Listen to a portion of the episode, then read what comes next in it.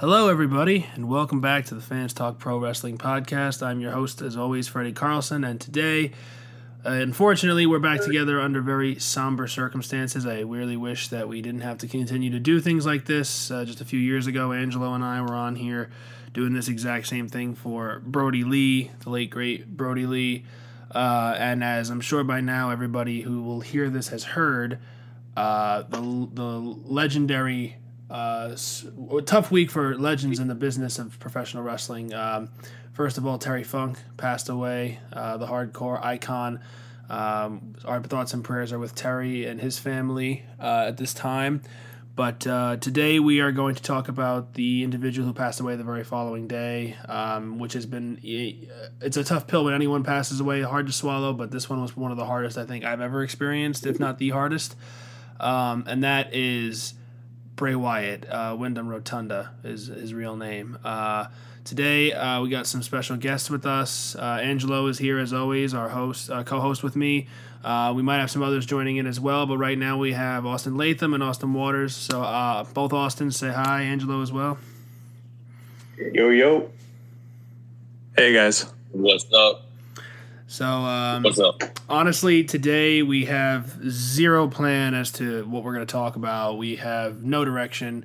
We just were. These are all guys who are in the wrestling club group chat, and um, immediately when the news broke on Thursday evening, um, I just had this sense of just disbelief and shock come over me, and our group chat reflected that. And I know that we've been sharing a lot of uh, emotional thoughts over the weekend, and we thought it was fitting to hop on here and just kind of talk together.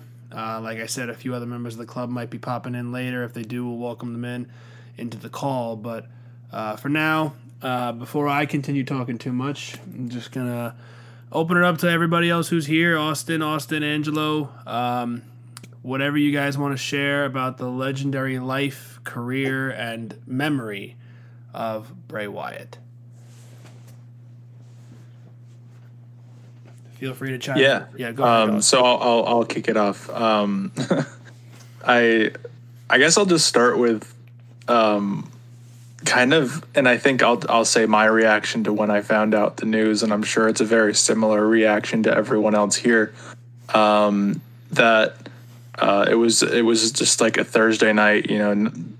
We we had just heard about Terry Funk's passing the day prior, and of course that was sad in itself. But um, unfortunately, a lot of us are pretty young and didn't really grow up with Terry, so that's kind of it was sad, but we moved along. But I mean, when when we got the news of Bray Wyatt's passing or Windham Rotunda's passing, I'm sure we'll use both names, his stage name and his real name. Um, I was cooking dinner, making some burgers, and um, I kind of like lost where I was. I I totally zoned out for about 20 minutes of just you know trying to figure out if this was was was this real? What was going on? I mean this was it didn't feel real that an icon someone that we've all been watching um, on our screens for the past decade or so that um, inspired me and i'm sure inspired everyone here otherwise we wouldn't be sitting here um, was gone. Uh, we knew he was having some health complications and of course that was sad but um, it things were looking good from what I had heard, um, and so just it it really knocked me off my feet. I mean, I was on autopilot for about two hours. Just I couldn't really talk to anyone. I couldn't function properly. Just hearing that news. I don't know about you guys, but that was kind of my reactions initially. Yeah, I was actually going to uh, take a nap um, I had just gotten back from a vacation the day before, and I heard the Terry Funk news in the airport, and that was sad. And I, I agree with what you said, Austin. Since he was a generation mostly prior to us, we kind of grew up with just the the tail end, and then the memories, and then you know seeing things in in, in retrospect. Um, but I was just going to take a nap. I was just trying to get a little extra rest, and um, I read. I, I, don't know if this report was accurate, but I read today that Bray actually was going to take a nap when he found out when, when this happened, and, and finding that out just made me feel really eerie if that's actually true. Um, because I found out right when I was going to take a nap myself, and I find that to just be too eerily similar and close together, and I I don't like thinking about that. But regardless, um, that nap was immediately postponed. I froze. Like I was just kind of scrolling through social media. I just refreshed Instagram when I saw a picture of Bray Wyatt and I was kind of confused as to why and then the caption said rest in peace and I just felt my heart sink just straight down and you know continuing to scroll you then see the the tweet from Triple H and you know confirm, confirming it and then shortly thereafter other superstars and and companies you know and and major news outlets all were posting about it and I I'm sure we'll get into this more as we go. I don't want to, you know, monopolize a lot of the early time here, but I just cannot still wrap my head around it. It's been four days and it does not seem real. Like, you can chalk this up to a celebrity, quote unquote, passing all you want, but it's different for us wrestling fans when I think when someone like this passes away. Someone so young and someone who identifies so much with who we are as individuals and our interests and our our belief in, in this great sport that we love and we, we usually talk so lovingly about cheerfully every day. I mean, on any given day, our group chat is flowing with news or, or updates or, you know, talking about this match or that segment or that promo or whatever it is. And, you know, it's, it gets lost sometimes how meaningful this is and it's a shame that we only kind of put that into perspective both as you know the, the importance of the people that we're watching and, and the the sport and, and the emotion and all of it it's a shame that it only comes into this kind of perspective in moments like this but i'm glad it does in the same respect because it, it gives us a chance to hopefully continue to work on, on holding those things with a little bit more regard and love and cherishment because that's what it deserves and I lo- I took this loss like a, a relative or a family friend, someone like I knew personally. I don't know about the rest of you guys, but that's certainly the way I took it immediately. Oh yeah, like I mean, with with me, it, I, it was like autopilot. I a small part of me wanted it just to be like a storyline because Bray is such a creative person that he could have just killed off his character. But then, like, the SmackDown tribute and AEW posting and Impact and all these other companies, it just kind of made it, I guess, real. And I'm friends with um, one of the people that was on the road with Bray a lot, and he was just reflecting stories um, about him and Bray on the road. I guess the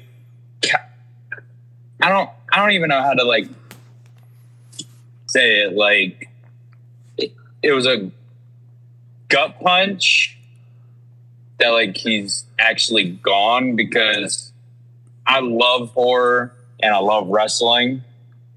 So like Bray kind of like merged those two things for me when I was a kid watching him as the swamp leader and then the fiend and then whatever he had planned for the Uncle Howdy gimmick. It reeled me in just because two of my interests merged into one. And yeah.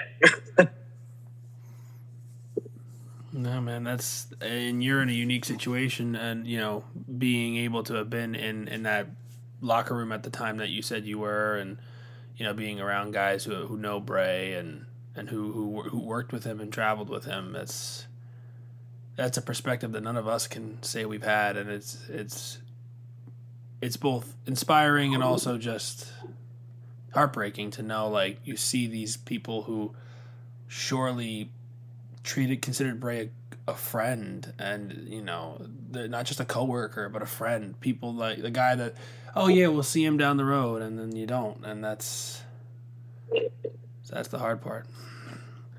Yeah. Uh, Angelo what about you? So, um, I don't remember. I think I might have actually been late to the group chat for the news, um, because I was at work and uh, my brother actually texted me. I was just finishing up making pizza and I was literally getting ready to clean my station, and um, I felt my phone vibrate. I'm like, what's like what's going on right now? Because I never hear it, like I never feel it vibrate more than like once or twice. So I look at my phone, I see my brother texting me, and he goes, Holy shit. So I open the text, and there's like three or four different text messages in a row, and one of them was Bray Wyatt died. And I was like, much like you guys, I froze and I was just at a pause for like five minutes. And I was like, what the hell is going on? So I looked, I wanted to check the group chat. I went in the group chat and I saw a post. I don't remember who was the first one to send it, but I saw like breaking news. I'm like, oh, okay, this is real. Like, this isn't much like what Austin said. Like, maybe he killed the Bray Wyatt character. Maybe he was working on something else. You know, I took it as like, wow, like, I can't believe this is real, especially because at such a young age for that to happen. I was like so taken back. Like, it's was it, four days later now, and it's still a numbing feeling. You know, when Brodie Lee passed away, we all felt it. The emotions came right out for me when Jay Briscoe passed away. Same thing. We felt that The emotions came right out for me. With Bray Wyatt, nothing could come out. Like it's still a numbing feeling, and it's like I just can't believe that actually like the person himself is gone. Like the character, if the character was gone, I wouldn't care. But the person himself, like, it's like wow, like that really is like like a punch to the to the gut, and like it's just something that you can't bounce back from right away. Yeah, like I I was thinking about it too. I'm like looking back on it now. I mean, perspective is 2020. If I had known what would happen to the actual man, Windham Rotunda, I mean, indirectly by coming back to wrestling, you know, he could have caught COVID anywhere, of course, but like if perchance like his latest run he happened to catch the covid on it which led to his health complications and so on and so forth you know if that could have all been avoided by him just going taking his ride out into the sunset and just you know not coming back at all i think we'd all much rather have him still on this earth and Mm-hmm. be around and just because like wrestling we all love it but at the end of the day it's like it's about way more than that it's about the people themselves and uh Oh yeah. I think we'd all rather, rather have Windham back, hundred percent. and you realize it's more about the people when unfor- again it's like i said it before when you get to a moment like this and you don't realize it you know? I mean look at what happened when brodie lee passed away. I remember where i was when that happened. I was at my friend's house in his living room and i almost burst into tears in front of my friends. And they were looking at me like is everything okay? And i said no. I mean i, I know it just might seem it might seem you know i don't want to say foolish to mourn like this over someone you didn't know, but you feel like you know them and you, you don't realize like it was Tim who told me that he had four kids. These are four young kids. Two of them are so young I don't even know if they'll remember Windham. That that Yeah. absolutely shattered my heart. And of course JoJo too, you know, you I, everyone, the whole family but my, my mind immediately goes to those kids. It immediately went back to Brodie and, and, and his two kids, Jay Briscoe and his kids. And I think I, I, I burst into tears when Brodie passed, and similarly with Jay Briscoe. And I think it, I'm just numb now because y- you can't, you can only react so much before you just stop being able to feel when these things happen. You reach a point of just no return losing young people, you know, young men who these three that we're talking about at least that have young kids and families, wives at home, people that will now go on without them and I'm sure they'll be strong. We've seen such great things from Brodie's family over the last few years with how his wife and his kids have been so lovingly accepted into the wrestling family in AEW in a way that makes them feel comforted. And I'm sure we'll see something similar with WWE and, and Bray Wyatt's family. I, I'm confident in that. but for all of us who who grew up watching them, like you said, Austin, if we could trade in whatever we could to get them back, I know we would all agree that that's what we would want. And on the flip side, to look at it from Windham's perspective, from all the things I've heard, he was so happy to come back last year when he did. And mm-hmm. look, like you said, he would he could have gotten this anywhere. This could have happened at any moment in time, whether he came back or not. But if he was able to be in, happy and enjoy himself and do what he's loved to do more than anything in this business one last time, I can take a little bit of comfort in knowing that at least he was doing everything he loved one last time. You know? Like, even though you kind of wish that it, it, it if it, if it had to be the thing to go, at least we know he was happy. At least we know doing this and being in that ring and being in front of the people is everything he's ever wanted to do. And he got to do it one last time before an untimely demise. So I take a little bit of comfort in that because if it wasn't the case, then it might be a little even more of a hard pill to swallow.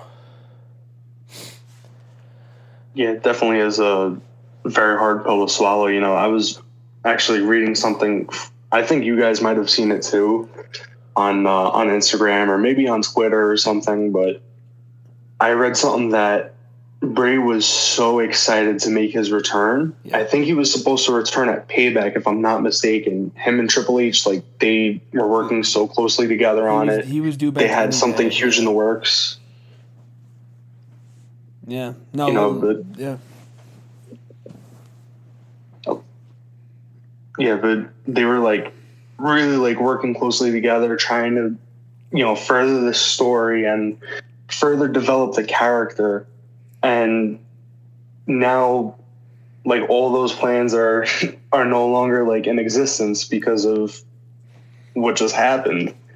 And it's so sad because it's like you could see like Bray having fun with his story and having fun being in charge of it. And the dude had such a great mind for the business. Like he's one of the most creative people I think in the past decade. The decade. Uh, you can go back farther and farther. I I can genuinely count on one hand the amount of people who are as creative as he is. Uh, he he was sorry.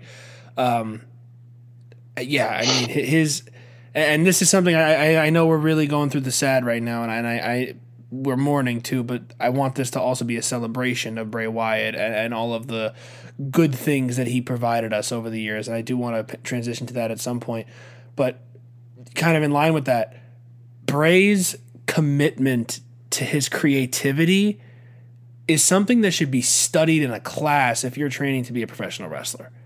If you're training to get into this business, the things that Bray Wyatt was able to do just because of his own ingenuity, his own mindset, his own capacity to want to create something unique, something special, something forever.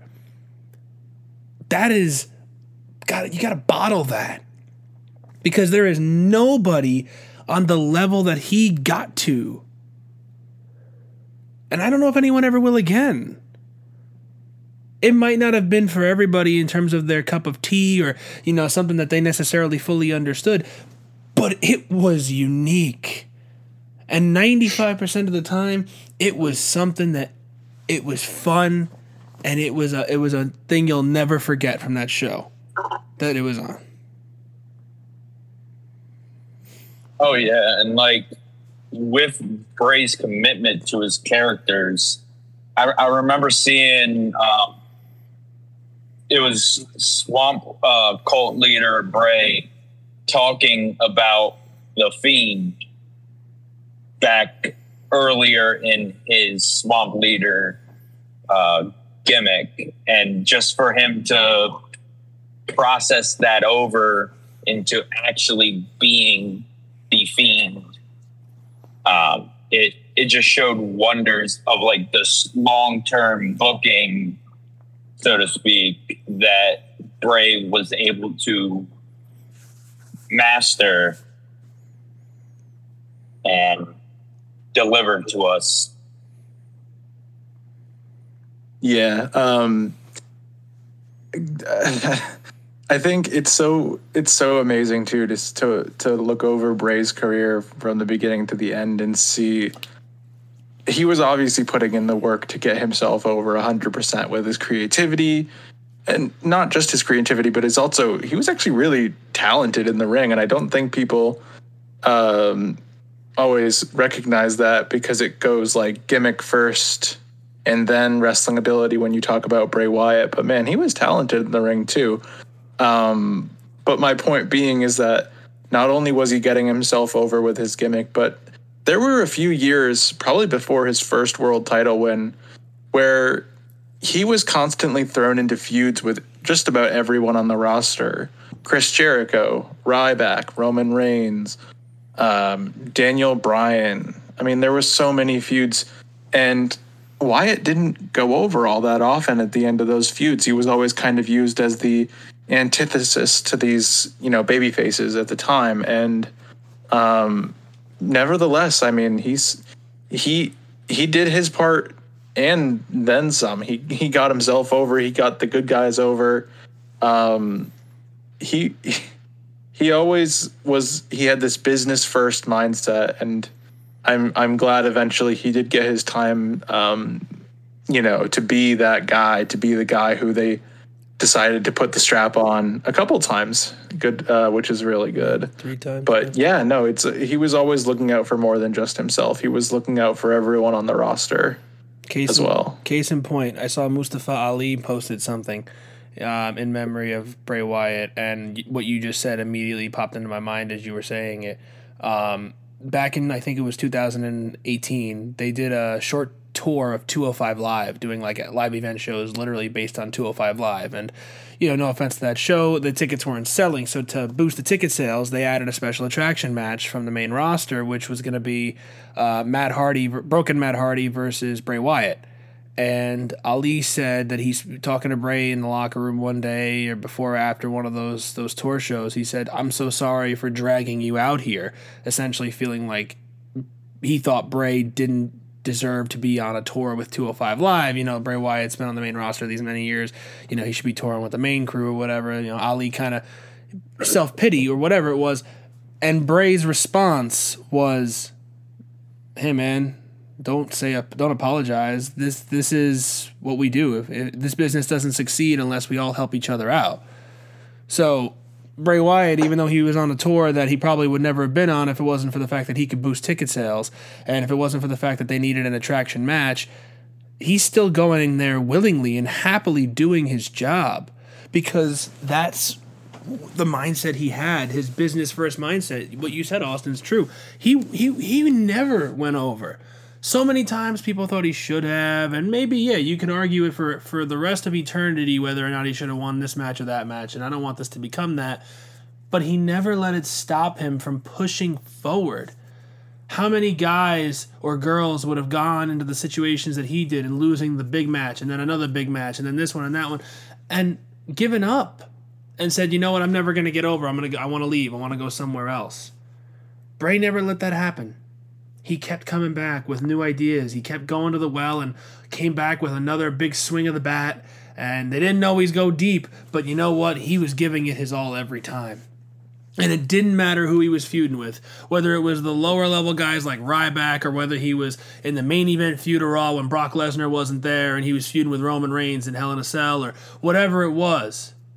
Bray Wyatt continued to go out there and deliver time and time and time again. And whether it was the way we wanted it to go or not, he came back better because of it. And I don't think there are many guys in this world and in this business, or guys and girls, I should say, that, that can do the things that Bray Wyatt did in terms of just never letting that frustration that I'm sure was building. I'm sure he wasn't exactly pleased with what was going on, but he, he kept consistently saying, I'm not going to let this stop me from being who I want to be and doing what I want to do and staying in the only company I've ever wanted to work for. And he could have gone anywhere. He could have gone anywhere when he was released. He could have gone to AEW. He could have gone to Impact. He could have done anything he wanted. But he wanted to stay in WWE. And as soon as he had the chance to come home, he did. Because he didn't care about the booking. He didn't care about, at least from all intents and purposes that I could see, he just wanted to, to perform. And he wanted to entertain. And he wanted to share his art form with the world. And I think that there is something special about that that we should never, ever let go of.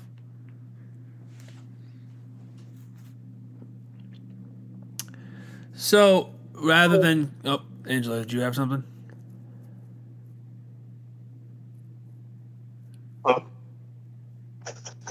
I was I was uh I was just about to add to like you know the fact that when he came back, you know like you could see in his eyes when he made that grand entrance, that little tribute to uh to Brodie Lee with that door, and um you just like when the camera was panned on his face, you could just see like in his eyes like the emotion wanted to come out. Like he almost wanted to cry when he came back because the amount of I guess you could feel the amount of energy in the arena from the fans and everything.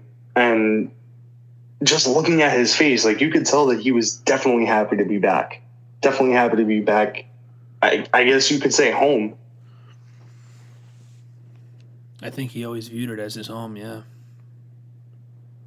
And to piggyback off of what Angelo said, I was in the arena for when he made his uh, ret- return. God, if I could speak uh, at Extreme Rules, and you, I like, I couldn't even describe with words like how much joy and like I guess happiness in that arena with are surrounded by fans uh, was there like at least the people that were around me they all said that they had goosebumps. And like it was a surreal moment to just be a fan watching it I I bet it was 20 times more surreal for Bray like coming out and doing the Brodie tribute and just feeding off of the energy in that arena. Oh yeah, I, I never take the time out of my day to really watch the B show pay per views live anymore, and all on the whim of a potential return because all the QR codes were pointing to Extreme Rules being the day, and you know you kind of had this inkling that it was he was coming back. I sat down and watched Extreme Rules start to finish just to see if he actually did, and I am so glad that I did. Good show, great ending and I rewatched that video, as I'm sure we probably all have in the last few days of him making that return. Man, there's just something special about that that reaction when they when the fans in attendance, as you were there, Austin, you you could attest to it. When you finally realize, like, okay, it seems like it might be, it could it be? Uh, I think we, I think it is. When you finally have that definitive idea that Bray Wyatt just came back, it was like the most earth-shattering return you could have imagined at that point in time because everybody wanted him back and he came home and it just went ballistic and again that there's something to be said that you need to bottle it because this man did that at least like 3 times where he was away and he came back and when he came back, the place went insane for him. And how many yeah. guys could say that? Go ahead. No, I was going to say, Freddy. So correct me if I'm wrong, but you and I, and maybe Angelo was, might have, I think Angelo was there too for Money in the Bank 2019. Yes. yes. Was that was that the first time we saw the Firefly Funhouse gimmick on screen, or was that like the second or third time? I, I can't recall. I believe that might have been the first time because they were doing all the teases with the cardboard box leading up to it, and then I, yeah. if I'm not mistaken, that's when they like revealed that it was Bray Wyatt. Right. And I, I that moment always sticks with me because it it really sticks with me, me because it shows how quickly the fans gravitate towards anything Bray Wyatt does because you know in someone else's hands it looks like a gimmick with a guy who's doing Steve from Blues Clues and it looks stupid and I'm sure like people would say, "Oh, that's just Vince doing his Vince thing with anyone else." But with Bray Wyatt, people loved it because they knew that there was something really special there. And I remember that vignette playing and or that package going and not even 10 minutes later, an arena full of people were chanting Yowie Wowie, something they had just heard for the first time on that video package. And they chanted during And- the event. That always sticks out to me as, you know, how much pull he had in the wrestling business that he could get something over on the first time he said it. I remember that night, and that was one of the things I was referring to when you said when I just said he's done it like three times. Because man, when that place saw Bray's face, it went nuts, and it just was insane. And and and and you know what it was too? It was different. Like I think that that's the thing that always made Bray so special to me. It was always different, but in a great way. You know, it never felt different in a way that felt super forced, like some gimmick that you just knew was going to fail because it wasn't Bray Wyatt. If he came out there, uh, I mean, let's call a spade a spade. When he was Husky Harris, that wasn't going to go anywhere. And you knew that wasn't a gimmick that was going to go somewhere. Now, we didn't know how talented Bray was at the time because we didn't have the chance to see it. But if he came out as Husky Harris after all of his uh, swamp cult leader days, then you would have felt like this is forced and this is not fair. This isn't right. This isn't Bray. But he got he, he completely pivots from what he had spent six years developing between NXT and the main roster, and he just completely parallels it to something totally different, totally unlike anything we've ever seen with him, and it was amazing. I mean, th- th- there is nobody I can see doing what he did with such a drastic difference in character. Like, it's one thing to go from heel to babyface or babyface to heel, and you have the nuances change. Maybe you wear a different color, you change your theme song, you, you, you walk with a smirk on your face or a smile or whatever. Bray just 180'd, and the fans hooked on it like a fish to a worm in the ocean.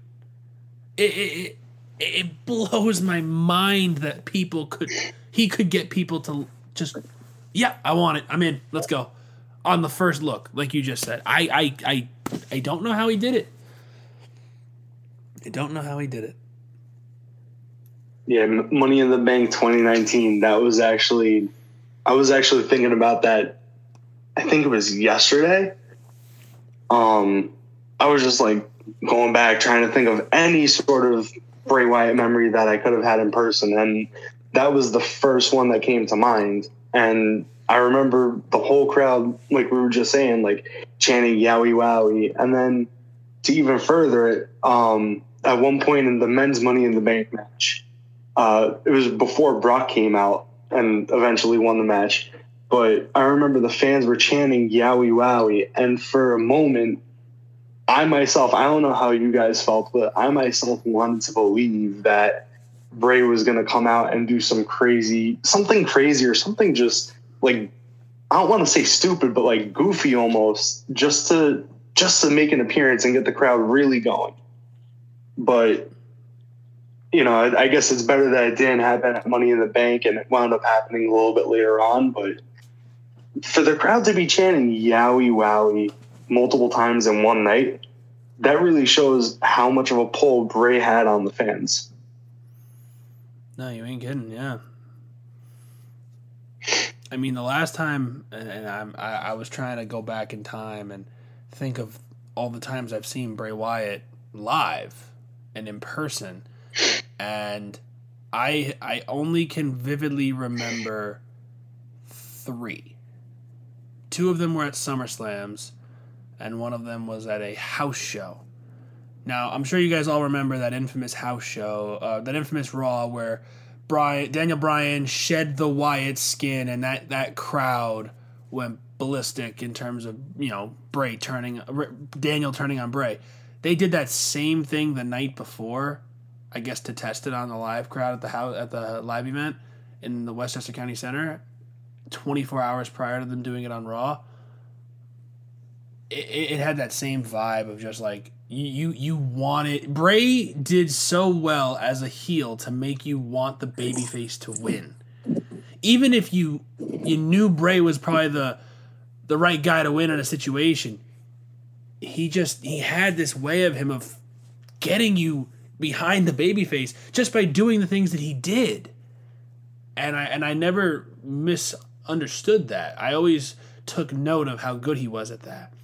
And then the last time I saw him live and in person was SummerSlam 2017.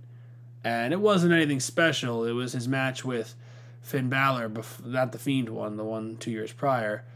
But it, it, you just that feeling of the Fireflies and a building as big as the Barclay Center is just so awesome, and it's something I'll miss being a part of very dearly, for sure.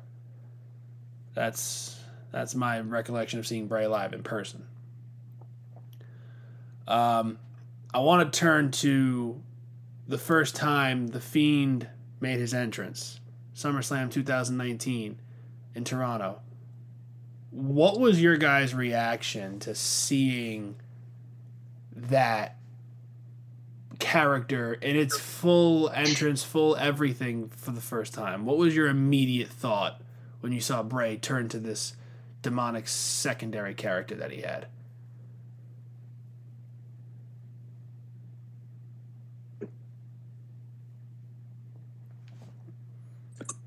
I mean, I'll, I'll go. For lack of better terms, yowie wowie.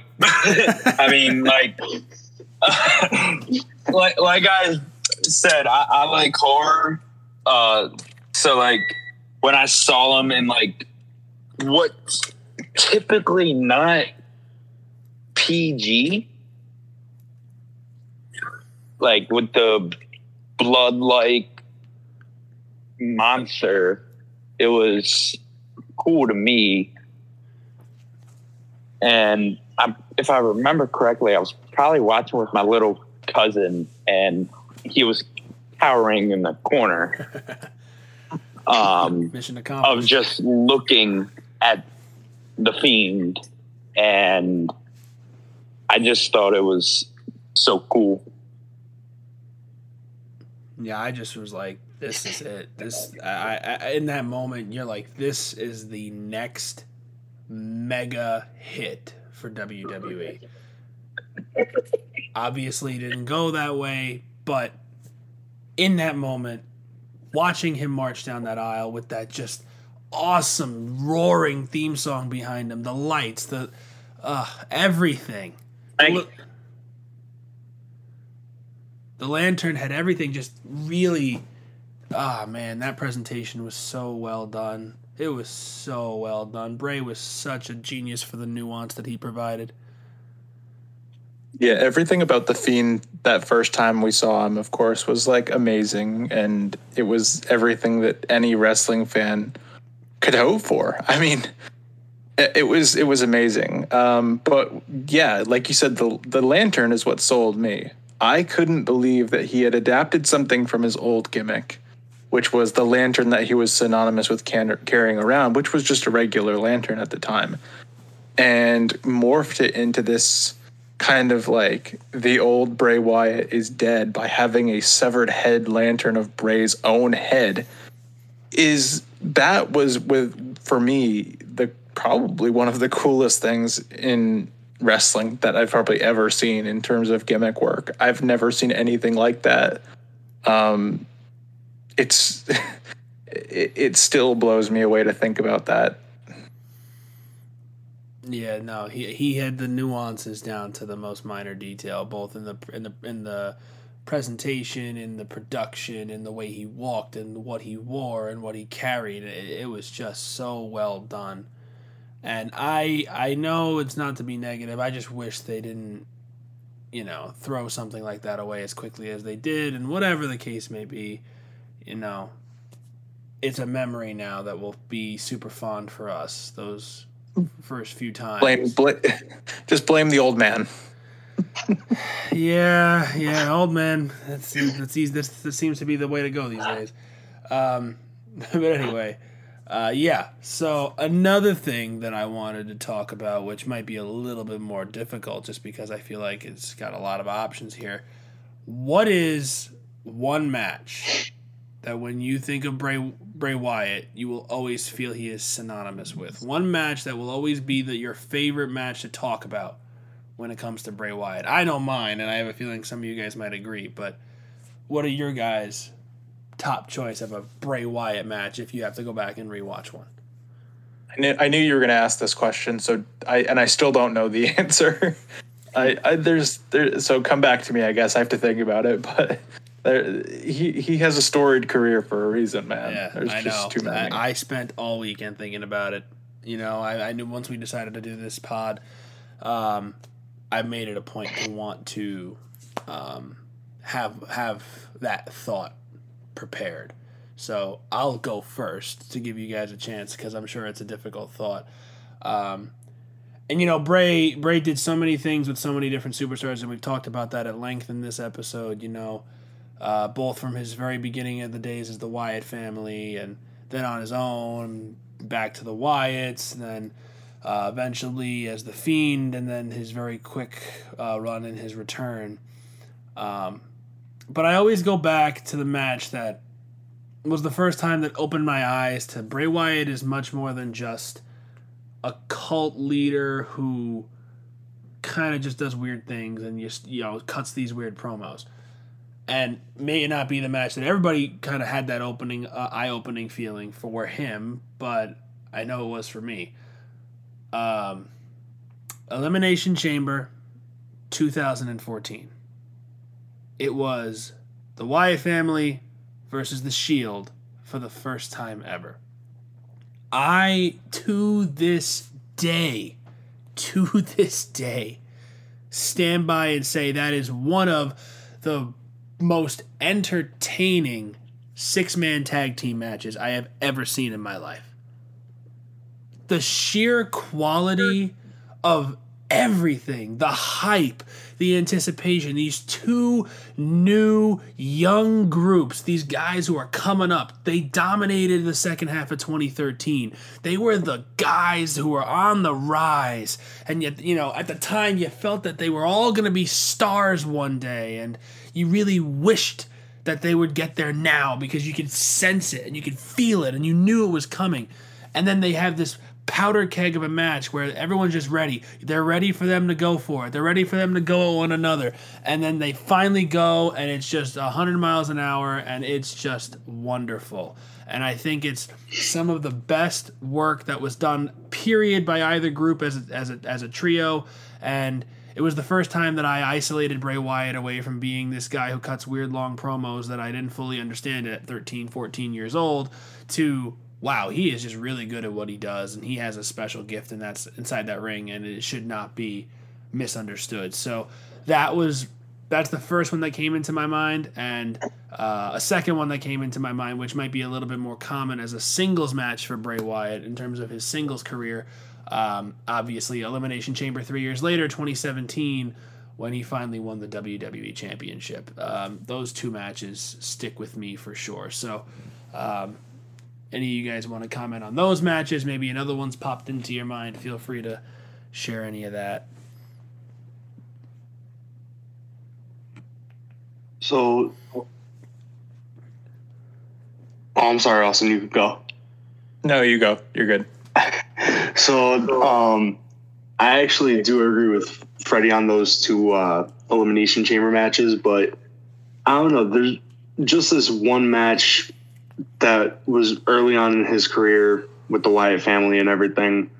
Um, it's his match against John Cena. I believe it was the Extreme Rules pay per view, and if I remember correctly, it was a steel cage match and uh, there's one moment that sticks with me where Bray Wyatt had a child dressed up as like one of his sheep, and the kid was singing like he's got the whole world in his hands in front of John Cena, and John Cena just looked confused as all hell. And Bray Wyatt wound up winning the match, but I feel like for some reason that match like it just really solidified Bray as a character, and it made me realize like early on in his career that you know this guy is going to be a star. He's going to be somehow the face of WWE at some point in his career.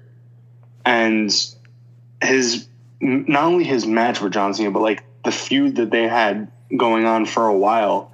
Like for me, that just like solidified Bray Wyatt is going to be a top dog in the company. And fast forward a couple years, a couple of years later, he was.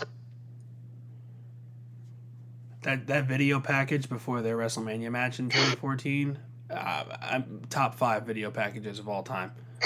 With Eminem's Legacy song playing in the background. Oh my god, that video was incredible. Austin, you were gonna go. Yeah.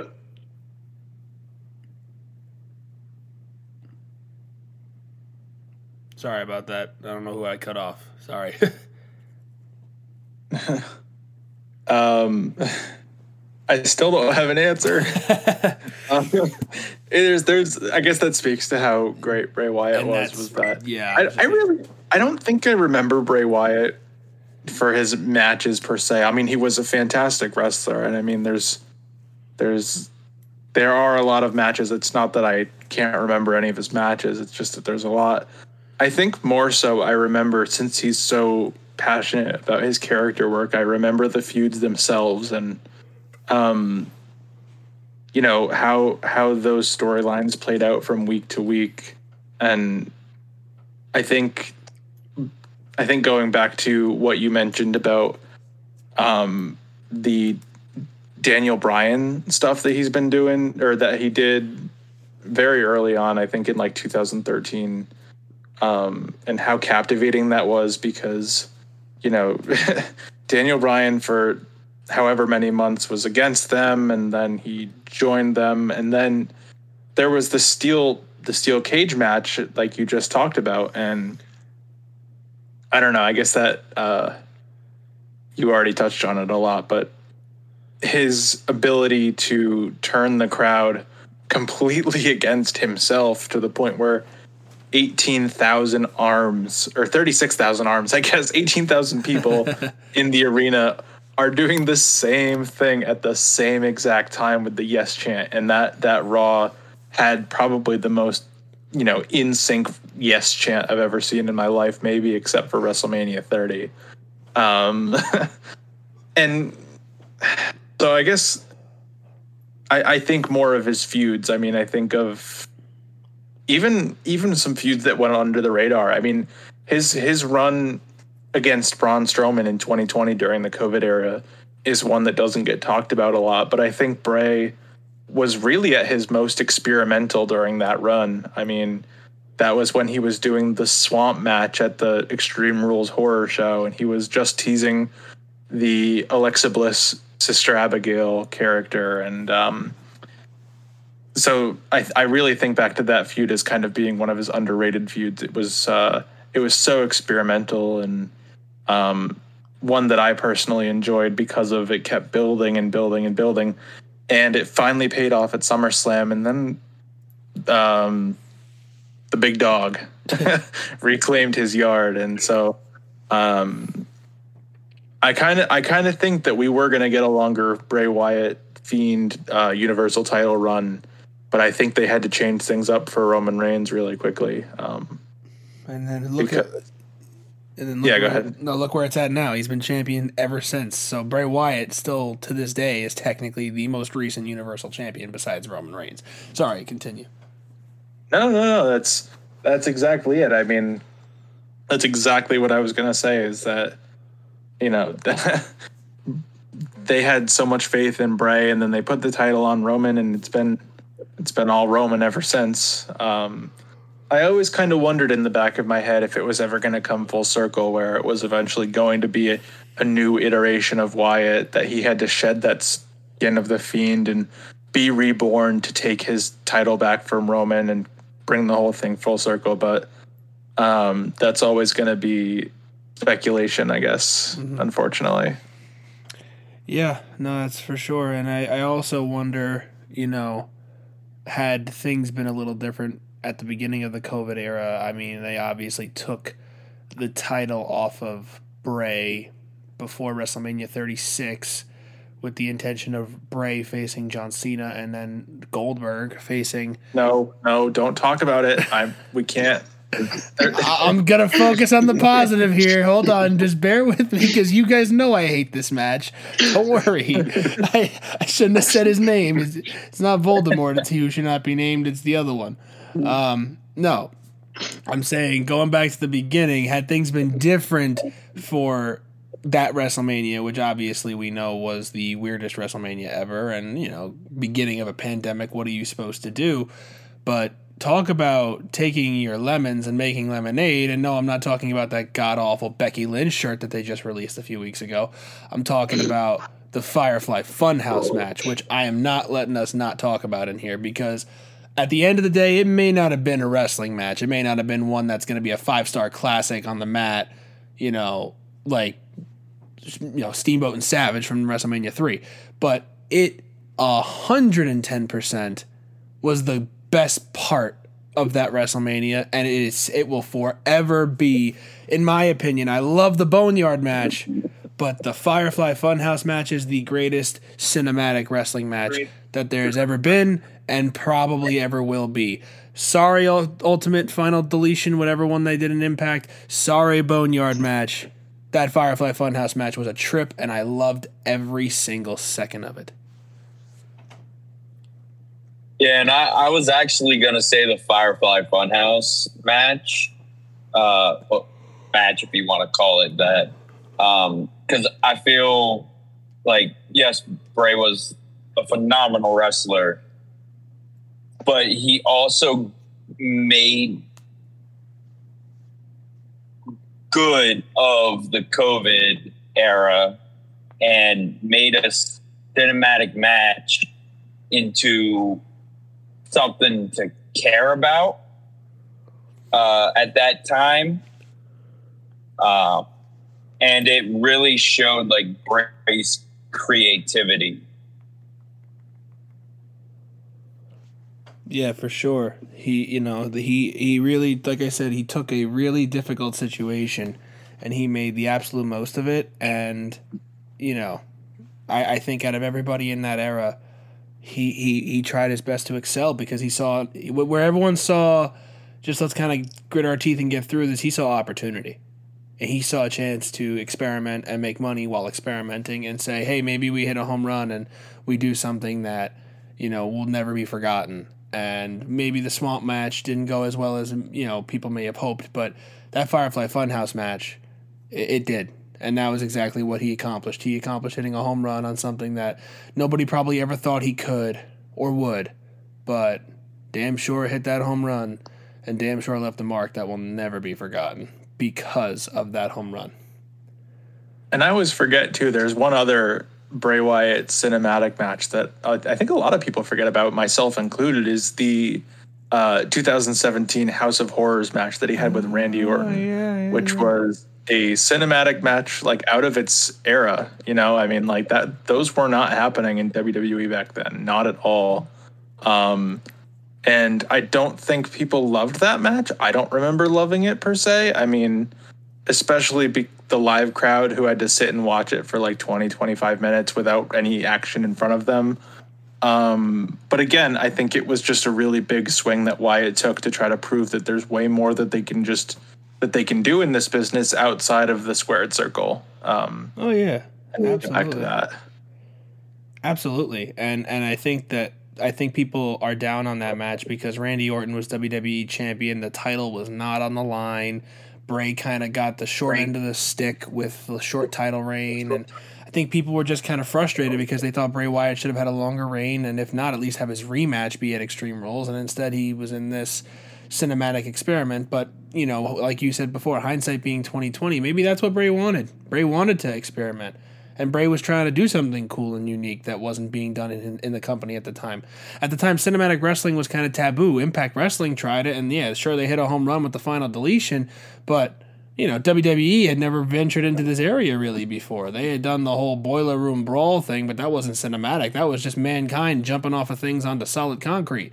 You know, it was not cinematic at all. And I think that you got to admire the attempt and you got to admire the opportunity that they took and may not have panned out the way they had hoped, but it's true. And they had so many cinematic effects too during a lot of Bray's matches that I think again, experimentation for the sake of hoping to find that next big thing. And I think that that's always okay. Maybe they went a little too far at times, but even the Inferno match thing that they did with Randy Orton at uh, TLC that year, where he kind of set himself on fire. I don't remember exactly what happened, but that was kind of cinematic in a sense. The match was was kind of normal, and then the whole lighting him on fire thing went on to be a little cinematic. But that was kind of cool too it was different. Somebody got lit on fire. You don't see that every day. Yeah, I think that you know, I think they they tried to take advantage of the fact that there were no people in the audience to call them out on their bullshit on that one because it did look like a rag doll was just kind of set on fire. Um, yeah, but they, they tried. and uh, E for effort, right? yeah. But yeah, so you know, Bray Bray just always innovating, always trying new things, and you know, another thing I want to touch on is um, his his promo, his promo ability, because man, he could cut a good promo, even if it never made sense. Sometimes I'd listen to his cult leader promos and I'd get so confused and so lost, but he had this way of speaking that it never sounded condescending. It never sounded like he was a heel for a lot of that time. And and yeah, when he's a heel, you can sense this feeling of like yeah, you know, you don't like what he's saying. But you can't help but listen and you you start feeling intrigued to want to know more. Where you get a guy like The Miz coming out, I don't want to hear what this guy has to say. I want him to shut the hell up because he's just pissing me off by even being here. Bray Wyatt didn't do that. He was the kind of heel that was always the coolest. You know, you had your cool swaggy heels, and then you had your man, these guys suck, but they're really good at what they do heels. He was he was just enjoyable to listen to, captivating, even in his heel ways, enthralling even in words that people might not understand, but yet you want to hear more of them. You want to listen more. You want to dive deeper into what he's saying. You want to learn and you want to grow and you want to be a part of it only because you just want to know more. He had that that perfect way of speaking to you that it never felt unenjoyable, I would say.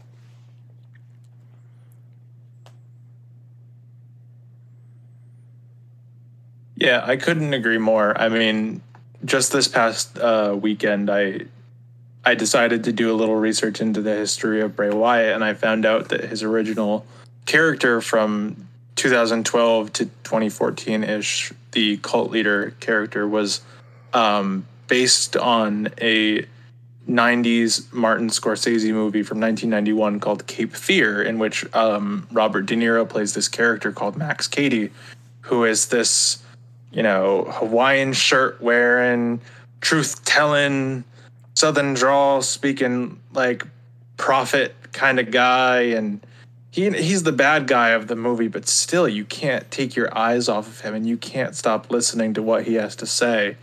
And it's almost like he's you know, you you know he's doing bad things. He's the villain of the movie, but like it's just he Robert De Niro, you know, he's known for Goodfellas and all that, but I really think that, that was one of his best performances ever, and I can see why it inspired Bray Wyatt to create the Swamp cult leader gimmick and how it influenced, you know, his whole gimmick and his whole career, really.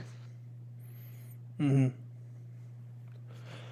Yeah, I mean, really, that is um, no better way to put it than that. I mean, it's true. He he just had this way of incorporating things from outside of wrestling that he loved and turning them into something that wrestling fans could understand and relate to and want to know more about. You know, whether it was that so, that swamp cult leader or whether it was the you know Steve uh, from Blues Clues esque kind of Mister Rogers character or the uh, the the demonic side of the that alter ego, the Jekyll and Hyde type of thing. Like he just he never failed to be himself while being entertaining while also being unique. And that blend is such a cool thing and I know we keep talking about it, but it's just so cool. It, it, it's always been cool and that's why we gravitated towards Bray Wyatt for the last decade. And that's why we loved every time he was on our screen. Because you knew what you were about to get was going to be fun in some unique way. And I think that that's awesome. It's truly awesome. Yeah, I think one thing that um I feel like a lot of not just like WWE fans, but I feel like wrestling fans as a whole, probably for the most part, forget that wrestling is more than just um, going out there and using moves against you know whoever it is that you're facing in a feud or just in a match or whatever it may be. You know, it's wrestling. Part of wrestling is also acting and some sometimes i mean we still see it now either you have it or you don't really have it and you have to go back to the drawing board but the thing with bray is he was so entertaining that even when he wasn't wrestling and he was just cutting a promo or airing vignettes or even just posting something on social media that had to do with his character like he was still acting as the character on social media with some of his posts. And you could see like that even then he still had everybody's attention. You know, he there was one thing that I won't forget. I think it was the WrestleMania when uh, the COVID WrestleMania, as I like to call it. Um, he wanted to turn his SUV into a monster truck for the Fiend character. Like, this dude was so creative in so many different ways, but I feel like that could have added another layer to the Fiend character. And it would have just been like so awesome to see. But, you know, it's one of those things that, like, you know, it's, I guess it's a small detail that a lot of people don't really remember or maybe not a lot of people would have cared to see. Yeah, I mean, I think he had probably so many ideas of things that we never that never saw the light of day from our end, and you know, Lord knows how entertaining they would have been. But I'm sure if it's Bray Wyatt, I mean, considering how much he put into everything he did, I'm sure that if they reached TV, that we would have, in some way, shape, or form, gravitated towards it because he always found a way to make you do just that. Didn't matter what gimmick he was putting forward. It didn't matter who he was facing. It didn't matter what night of the year in what town on what show. Bray Wyatt gave it 110% every single time.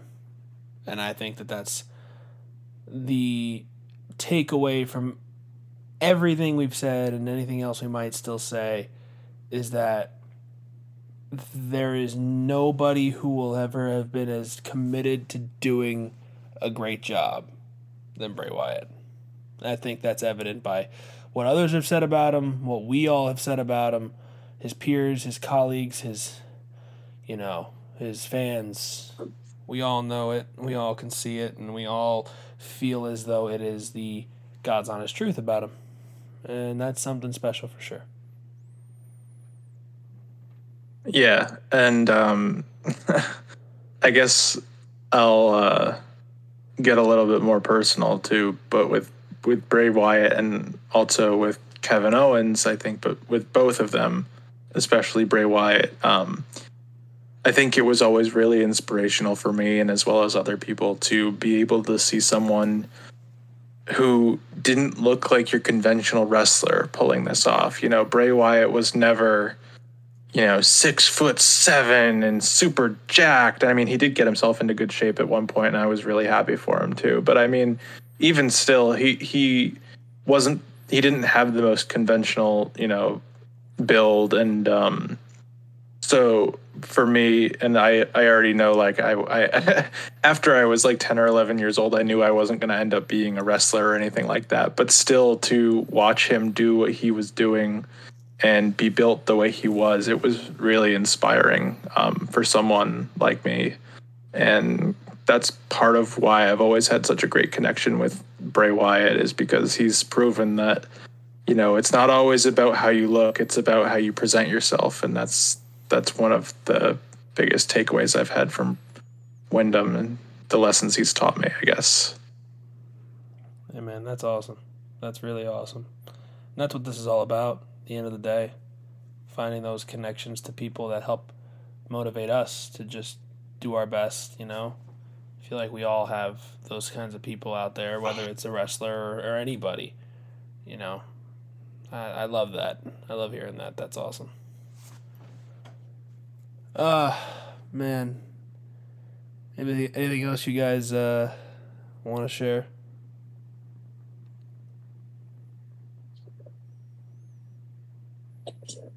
No. um, yeah, I mean, uh, I guess Bray was an inspiration. I think we're all just kind of uh, defeated because we've had this discussion for over an hour now, and now it's like it's kind of it's it's it's healing to talk about how much he's helped us, but now it's also like at least for me anyways it's like saying goodbye which hurts a lot.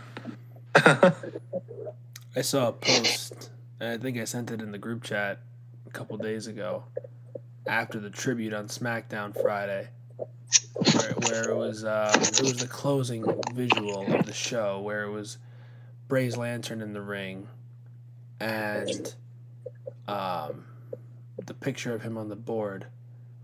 And in the caption of the post, and I don't remember everything it said, but I just remember the last two words, and I almost lost it then, and I'm trying not to lose it now by even thinking about it, and I'm gonna try to say it.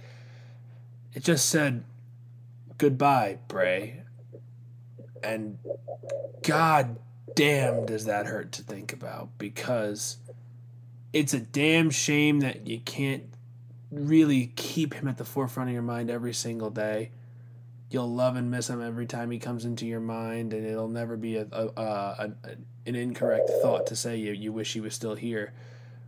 But we'll be moving forward as best we can, and we'll try to move forward with our lives and with what we see on TV, and you know, moving forward with whatever is the next step. There's a pay per view on Sunday, and there's Raw going on as we're recording it right now, and AEW just had All In yesterday. You know, there's still life going forward, and Bray won't be at the forefront of it anymore, and I think that's the craziest part.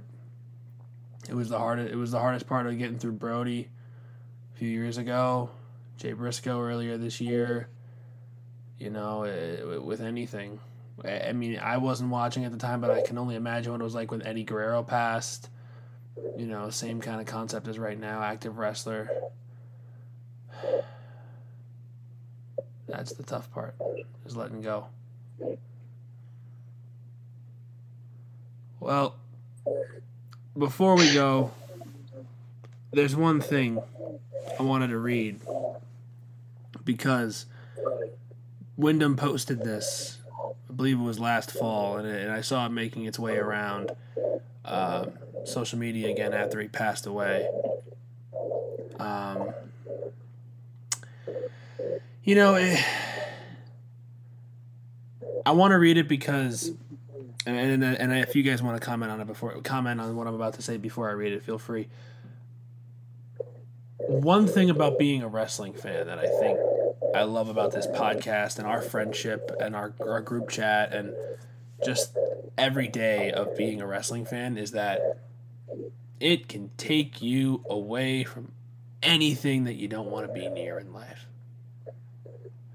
If there's bad things at home or at school or at work or wherever, my entire life from the time I was seven years old, I could turn on wrestling, and whether I'm watching for 10 minutes, two hours, or the entire day, it takes away whatever I don't want to think about.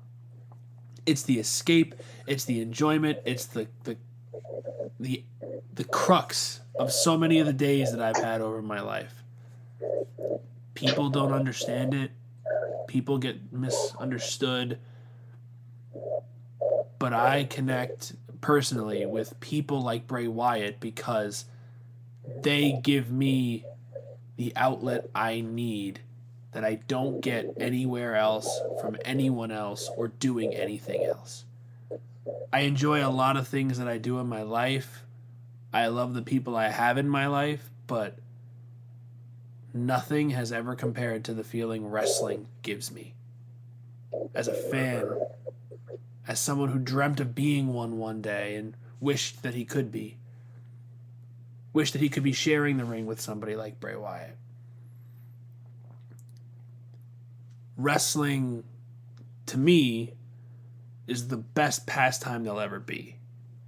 And I owe it to people like Bray Wyatt, Windham Rotunda, who in a lot of ways quite literally gave most of their life to entertain me and to give me that escape.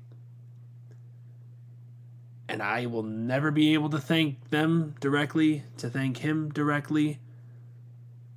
But man, am I so grateful for what they give and what specifically in this case Windham has given me.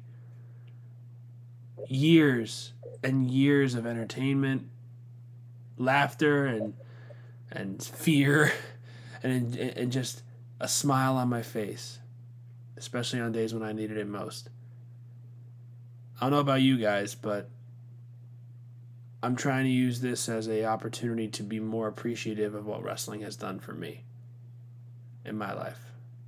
So I, before I read this quote from Windham's post, if you guys want to say anything about that, and then we'll move towards the end here.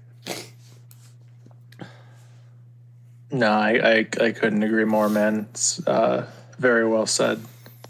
And um, I just I hope that you know I hope I hope more superstars and wrestlers and from from the guys who are who've already made it to the guys who have still who are debating whether to take that first step and take that wrestling class and take that promo class and go to the gym or whatever.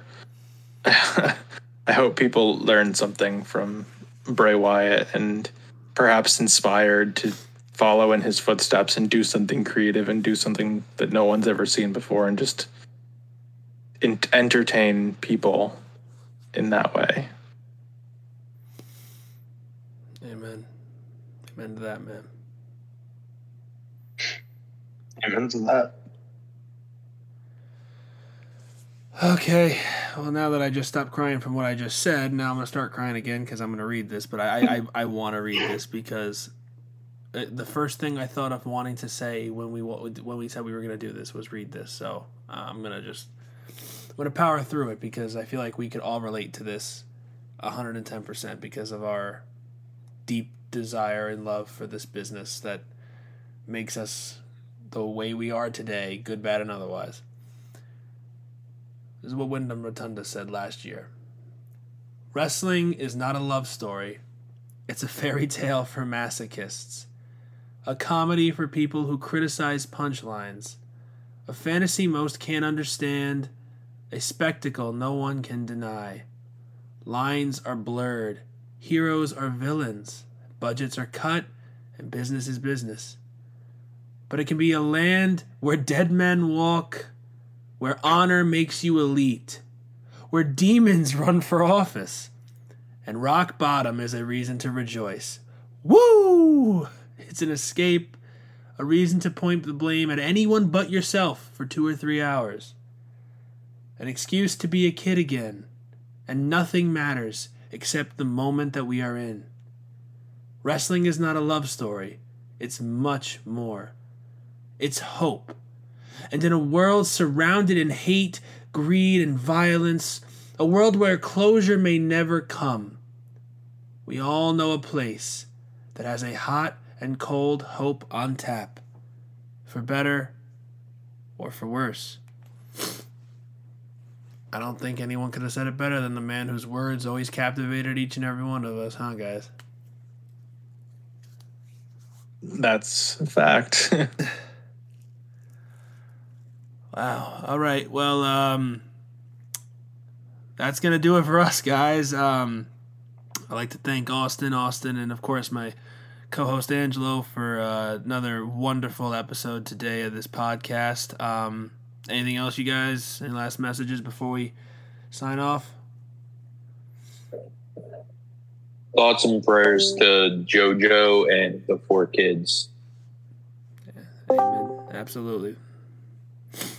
Thoughts and prayers. yeah, man. Uh, I, again, just appreciate those who you have when you have them. Um, whether it's a family member or whether it's someone you've never met before, just appreciate the members of the human race. Amen. Yeah. Angelo, any final thoughts? Uh, I'm actually like speechless right now still. So, It's um, all good, man. No. this has been a tough one, that's for sure. Everyone, go get your tissues. You've earned it. Yeah. Well, that'll do it for this episode of the Fans Talk Pro Wrestling podcast. We thank you for joining us on this emotional, uh, emotional night together. Um, powerful night, though I think, and uh, I think one that we all really needed deep down. And um, you know, we'll be back, uh, but for now, thoughts and prayers, as Austin said before, to the Rotunda family, to JoJo, the four kids, the entire family on behalf of all four of us and literally the entire wrestling world. Bray Wyatt, Windham Rotunda, may he forever rest in peace. We were really glad to be your friend, Bray. And this is a friendship that will never ever end. For he still has the whole world in his hands. For the Fans Talk Pro Wrestling Podcast, we'll see you soon.